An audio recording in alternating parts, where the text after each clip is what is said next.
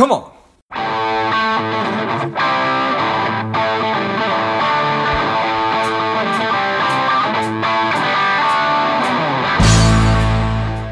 Welcome to Money Savage, a savage approach to personal finance. This is George Grombacher, and the time is right. Welcome today's guest, the strong and powerful Mike Angelucci. Mike, are you ready to do this? Let's do it, George. Excellent. Let's do this. Mike is an MBA, a certified financial planner, and is the president of Angelucci Wealth Management, an independent fee only financial planning and advisory firm. I'm excited to have you on. Mike, tell us a little bit about your personal life, some more about your work, and why it is that you do what you do. I, I kind of transitioned to I didn't kind of I did transition to being a hourly fee only certified financial planner about mid career and I evolved into that over time. I uh, graduated from the University of Buffalo with a BA in economics, MBA in corporate finance. Uh, worked seven years in banking, 15 years as a CFO for a uh, large nonprofit in the Buffalo area. And uh, through that whole period of time, I was always interested in personal finance and investing. And I was a guy who, you know, would start uh, with with my degree, my credentials. People would start asking me, Mike, what do I do here? What do I do with my investments? And uh, being a, a, a, guy that was schooled in index funds are efficient, keeping your fees low, I, I would become outraged uh, at what I would see when I'd start talking to people. So I said, mm, I gotta I gotta help change the world, and um, studied for my CFP, uh, became a certified financial planner, and um, moved into a financial planning career. And going down this road, when I was building the the practice, I said, well, what model allows me to be an advisor for people. I wanted to be people's or my clients' personal uh, CFO, the personal chief financial officer. I didn't want to sell them product. Uh, I wanted them to call me with whatever type of financial issue they had. So what I did, I, I kind of looked around uh, at, at, what the models were out there. Some people are, are known as fee-based advisors. Those are folks that uh, advisors that can earn commissions and ongoing fees off of the products they recommend. And then there's fee only advisors that don't take any sort of commission or fees off products they recommend. There's a lot of rules and guidance around being a, a fee only.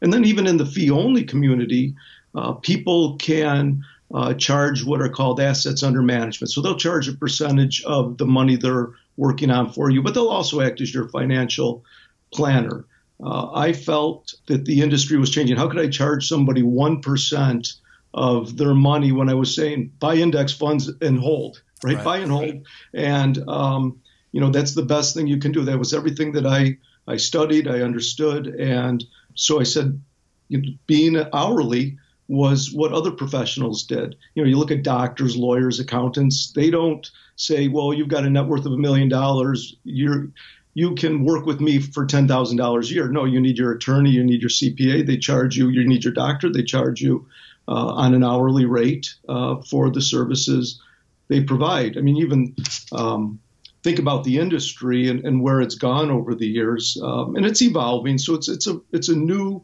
it's a new profession, and um, I think we're going to see a lot of different changes. So that's that's uh, the story on the different types of fees that are out there, George. I chose hourly just because I thought it was the model that would allow me to best serve clients in a unbiased, an unbiased manner as possible. Got it. Nice. And your your clients obviously like the model because you're still doing it. So is was was was it a big adjustment? Um, because there's probably not a lot of people that were doing that. No, no, and it, it's grown um, very naturally over uh, the last 10 years. I, I opened Angelucci Wealth Management 10 years ago. Uh, I started it part time, so that allowed me to build the the business based on the values that, that I thought were important. That was that was hourly, but um, I don't do any marketing. Clients are happy; they refer their friends and family to me, and it continues to grow. And it allows young people to work with me for a few hours a year keep them on track, do a financial plan for them, meet with them once a year every other year. And it's something um, that's affordable for them, and they've got a trusted financial guy in their corner. I always, I'm always curious because the industry has seen so much fee compression and, and the changes mm-hmm. to, to how financial people are paid. And I've always been of the mind that I want to be really clear in, in how much I'm compensated and how I get paid. And I think that people really like that. But it seems like the industry is just is has resisted that so greatly. So well, I, I think that's uh, a lot. I think the resistance is there because people have legacy costs. I mean, if you built your business on mm. selling product and that's how you're getting paid, how do you transition away from that? How do you tell your clients, oh, you know, we're going to go to an hourly? You haven't written me a check in the last 20 years, but now I'm going to start sending you an invoice. Uh, it's it's tough for people that have that. I didn't have those legacy costs coming to the business. I was I was a blank slate and could start building the practice from that. Got it. Okay. So we were talking a, a, little bit before the show started about sort of the three stages that, that you talk about people go through in their financial lives. Talk a little bit about that if you would.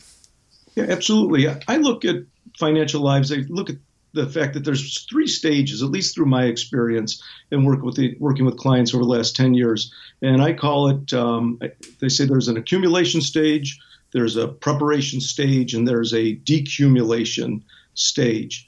Uh, and, and I'll touch on each one of those. The accumulation stage is usually people in their 20s after they get out of college until five years before retirement. And in this stage, uh, it, it can be uh, very simple for people. It's simple but not easy.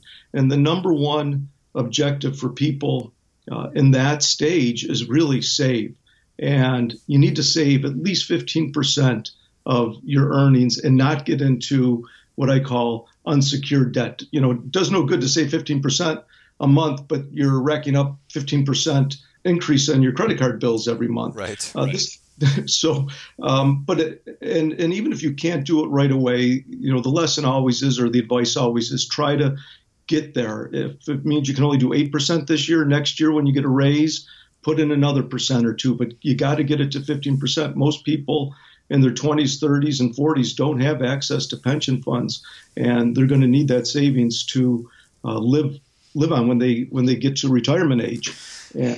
I think that that's a people should not be discouraged. Like you said, that if you can't do 15% right now, that doesn't mean you shouldn't do anything at all. You can make incremental growth towards 15%. It makes way more sense to start with one or five or eight, um, and then eventually get to 15. So exactly. Pete, you had Pete the Planner on a, a, couple episodes ago, and and he was saying everybody needs to get to uh, get to a million dollars, and and that's that's a fair assessment. I I would say maybe even more for people in their 20s and 30s because they're going to have longer life expectancies. We're already seeing life expectancies go beyond you know 80, 82. Uh, people in their 20s may live to 100, 105, and they're going to need money to last that long.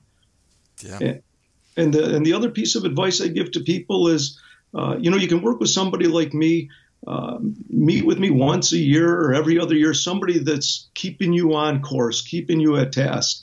And it doesn't have to be complicated. Invest in target date retirement funds in your 401k and, you know, lean on somebody like me if, if you get scared or worried at times. So that's that's for the accumulation phase. And I, I, I will actually throw out another plug for a um, piece of advice on that. And, and, for young people, I've been telling them to uh, spend an hour and read William Bernstein's If You Can. Uh, William Bernstein is a uh, neurologist who, well, probably over 20 years ago, decided to figure things out for himself, and he's become one of the uh, great authors and uh, financial advisors out there for people. And If You Can is designed for millennials. And basically, uh, he gives an overview of some of the things I just said and then some other reading sources. But you can find that uh, online if you Google, if you can, William Bernstein, and download a PDF copy of that. So I, I give that to all young people to read when I start working with them. Nice. You said he was a, a heart surgeon? A neurologist. A neurologist. Yeah, smart guy. He wrote the four pillars of investing, the intelligent uh, um, asset allocator, and um, he's co-authored some other things uh, with other people. Great, brilliant guy. And um, the the Four Pillars of Investing is another big book that I often recommend people that really want to do a deep dive. Excellent. Then, you know, we talk about the next stage. I see with people is the preparation stage, and that's usually, you know, you're running into five years or less before uh, you're planning on retirement, and that's really uh, when you should be sitting with somebody and doing a full blown financial plan. And um, the reason why, because you want to know do I have enough saved? is it realistic that I'm going to retire at 63 or 65 based on how I want to live my life and what my expenses are?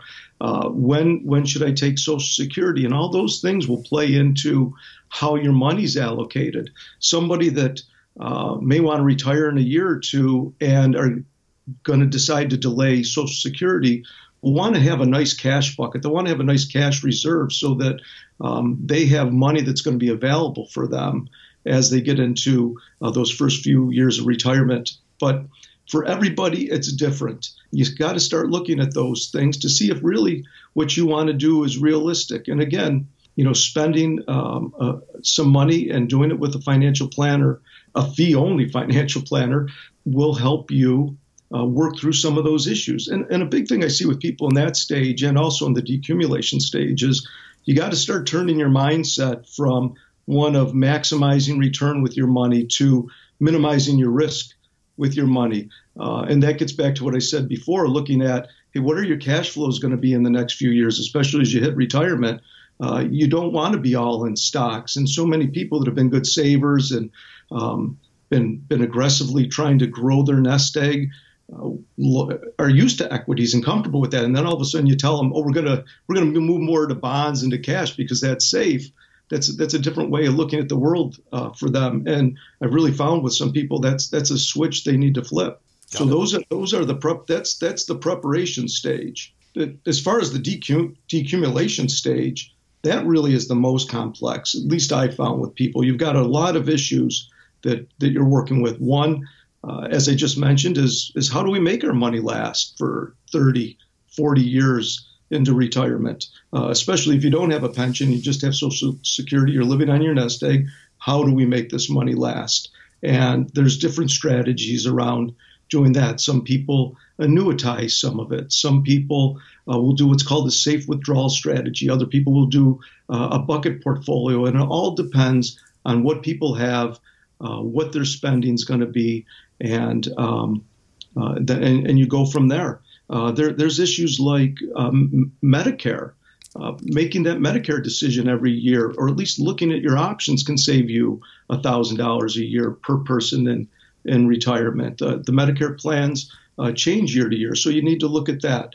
Uh, you need to look at, you know, what are your estate issues, and some people worry about long-term care issues, and so, you know, how are we structuring things to protect your assets for the potential of uh, a huge drawdown uh, if you need long term care. So, those are a lot of the issues that, that come into play, uh, especially when you're in, de- in the decumulation phase. That is a lot. and if you want to leave money to your kids or charity right. and everything else. So. Exactly. And, and, and everybody's different. It's, it's funny because clients will say, well, what do you think about this? Or what do you think about that? And my initial answer is that it always, it depends because everyone's situation is is different. Some people, you know, have a very uh, hard and fast goal. I'm going to leave each one of my kids X dollars. Other people say I'm going to go to the grave uh, with not a dollar left in the bank. So uh, everyone's different. Everyone has different goals, and I think that's the beauty of the being an independent. Kind of circling back to that a little bit. So much of the industry for years has been about um, moving the client into products versus finding the products and services that meet the client's needs. And I think when you're independent and you're not working for a, a wirehouse or a brokerage firm or some or an insurance agency, you can uh, holistically look at your client's needs and, and bring in uh, the products and services that that uh, will meet their goals and help them achieve their goals. Yeah, well, that certainly makes sense. And I, I think that we all hate to tell people that it depends because it almost sounds like a throwaway, but it does. There's just too many variables to say, oh, it's the answer is A, B, or C. So pick one. It, does, it doesn't exactly. work that way. So one of the things it's it's it's I'll tell people all the time. It's about uh, one thing we got to learn. It's about trade offs, and uh, I use a software product called Money Guide Pro. It's um, the number one software used by independents, and it does a really nice job of laying out all the variables and allows you to work with clients and adjust those. Um, you know, different variables that affect the outcome. You know, should I work longer? Do I need to spend less? Uh, should I? Do I need to be saving more when you're in the accumulation phase? So um, it always depends, and it's about making those trade offs in life to, to make the plan work for you. Right. And fundamentally, you have to have money saved to be able to do financial planning. So it's, it's it's it's a good thing when you're meeting with your clients and you're able to adjust the plan and say, okay, we have more money to save, or we need to cut back a little bit in this area. How can we how can we actually make that work? And you have the ability to do that for your clients. And you mentioned how it's so important to be meeting with an advisor of some type at least once a year, if not if not more frequently, and that's depending on what the client situation is. But there's an accountability function there, and just checking up on that. What's what's changed? Because we're not getting any younger and we don't have that much time. So we need to stay on top of this stuff. Exactly. And, and we know that managing client behavior really is the best thing a client, a customer, a customer, an advisor can do for their client. Uh, they uh, people uh, have animal instincts. They, you know, they see something they want to buy, so then they don't save as much. Mm-hmm. Um, Carl Richards, who uh, does the drawings for the New York Times, uh, he does the little napkin drawings. He's got a great uh, drawing that shows uh, a bar, and uh, on one on the one side of the bar is you, and the other side of the bar is the big mistake, and and inside the bar is your advisor. So your mm-hmm. advisor acts as the wall between you and the big mistake. And, and I really love that. And we do know from behavioral uh, finance that, that people always don't make the most sound decisions when it comes to uh, their finances, especially when markets go crazy. And uh, they need somebody there to hold their hand, somebody that understands markets and um, will keep them calm and then when, even when markets are calm, you need somebody to make sure you're staying to the plan. Are you saving? Remember, if we don't save, this is you're going to have to work five more years. Uh, those kind of things. So much stuff, and it's tough for individuals to stay on top of that. And like you said, our, our brains are not helping us in that process a, no, a lot of the time. so excellent. Well, Savage Nation is ready for your difference making tip. What do you have for them? I thought a little bit about this. I, I end all my emails um, with a quote from Descartes. It says, When it is not in our power to determine what is true, we ought to follow what is most probable. And I think people want black and white in the financial world. We want to believe that the right guy, the right product will solve all our problems and, and, and then we can walk away. But uh, it will serve a person well to think in terms of probabilities. There's no sure thing what's the decision that's going to give me the most probability of success in my financial life? Well, that is great stuff. I think that that definitely gets a come on. Come on. So thank you so much for that, Michael. Well, Michael, thanks for coming on. Where can Savage Nation learn more about you? People can find me at my website at awmfinancial.com. And uh, I've got a website and I've got a blog that I occasionally uh, blog on, and um, there's all the information they need there. Excellent. Well, Savage Nation, if you enjoyed this as much as I did, show Mike your appreciation and share today's show with a friend who also appreciates good ideas. Thank you again, Mike. Thanks, George. And until next time, keep fighting the good fight because we're all in this together. What's up, Savage Nation? Please support the show by subscribing, leave us a review, and definitely feel free to share us with somebody you think would like it. Come on.